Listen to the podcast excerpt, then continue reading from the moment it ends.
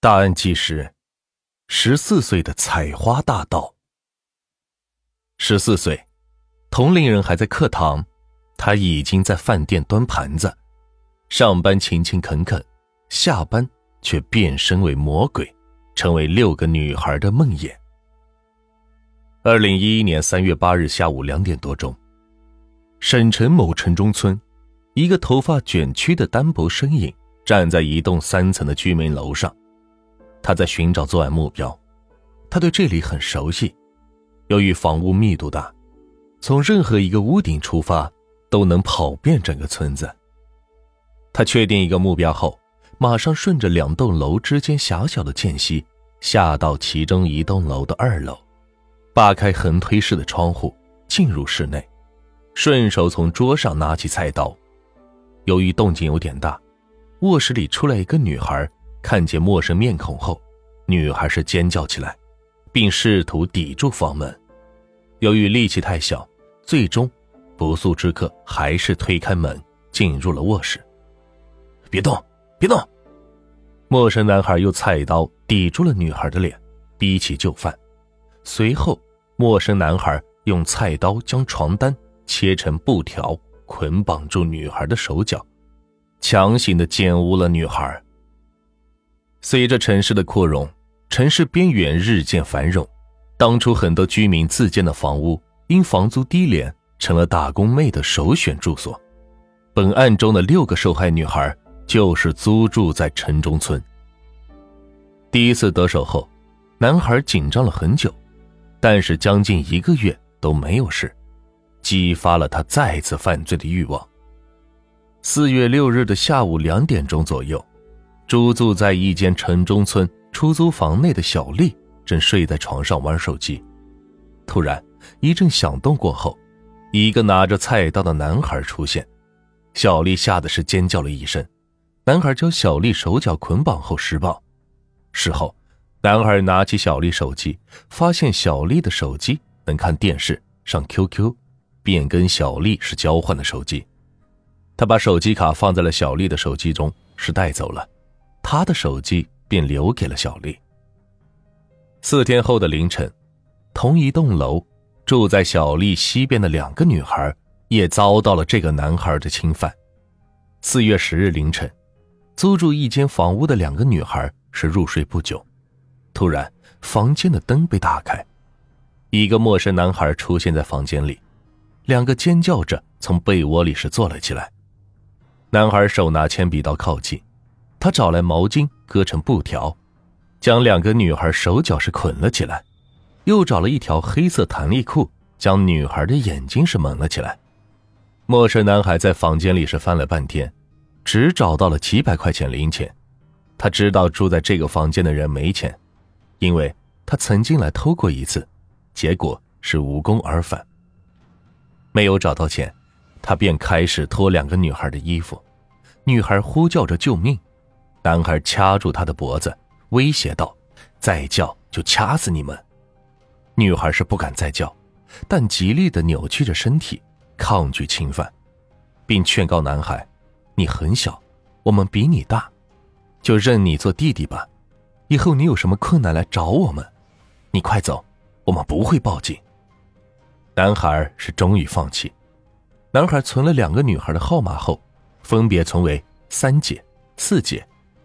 为了显示诚意，临走时他还劝两个女孩不要住在这样门窗不安全的房间里。前两天，隔壁的女孩就被抢劫了。这两个女孩问他是不是他干的，他便承认了。保留受害女孩的电话号码，随身携带避孕套，关键东西都带走。这个色狼看似稚嫩，但是却很有心机。菲菲跟此前受害的女孩住得很近。四月十五日的下午，她正在出租房里看电视，一个男孩爬上窗户上，菲菲以为是找人的，没有在意。不想，对方将窗户扒开，是跳了进来，手里还拿着一把水果刀。男孩逼菲菲将衣服脱掉后，将其奸污。施暴后，男孩威胁菲菲不要报警，还问菲菲手机号码。菲菲无奈。将号码是告诉了他，男孩将号码存进了手机，保存的名字是“喜欢”。四月二十日凌晨，住在菲菲不远处一处出租房内的小梦也被一男子强暴，色狼也是强行要了小梦的电话号码。保留他们的号码是为了防止他们报警。我想过一段时间后打电话问他们报警了没有。案发后，这个看起来只有十几岁的男孩这样供述他索要受害女孩手机号码的理由。不仅如此，男孩的反侦查能力还不一般。他知道，一旦案发是要鉴定他的精液，所以案发现场的一些东西。都被他带出去，是扔到了窗外。为了作案方便，同时为了不留下证据，他随身携带避孕套。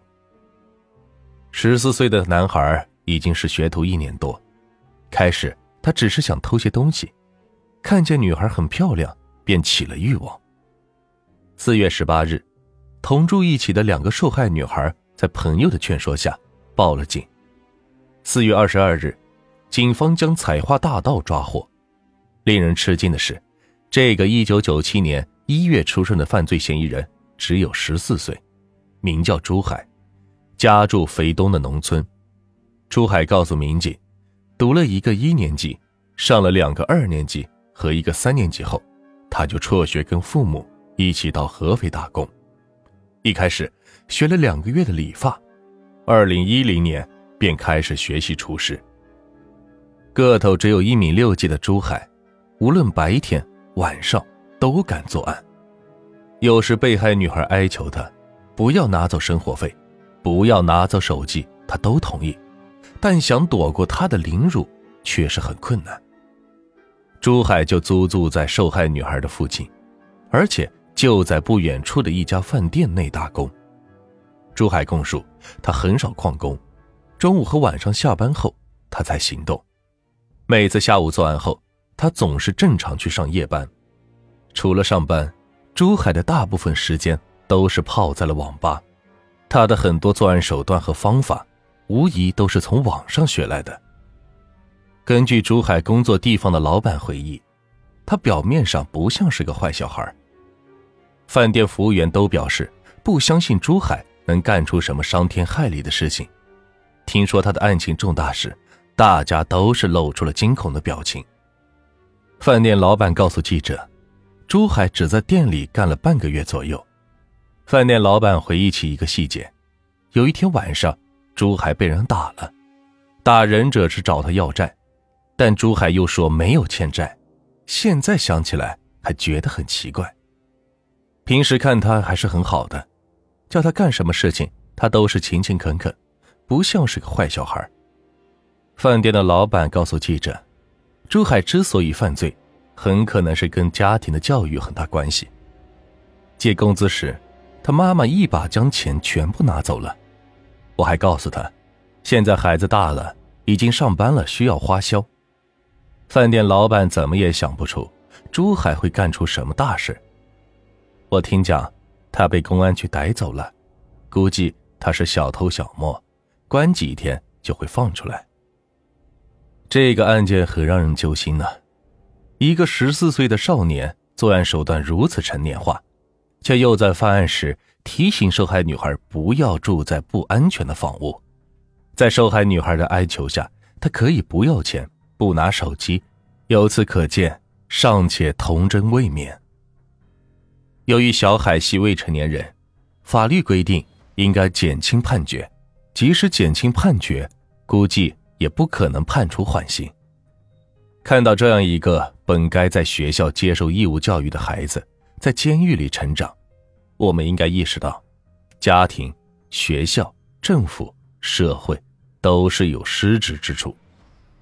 小学没有毕业就辍学，只有十四岁就打工，未成年人却能轻松的进入网吧、上网接触到不良信息等等，这都暴露出家长、学校、政府。社会对未成年保护及防御未成年犯罪的不利，而我们相关的法律法规却是健全的。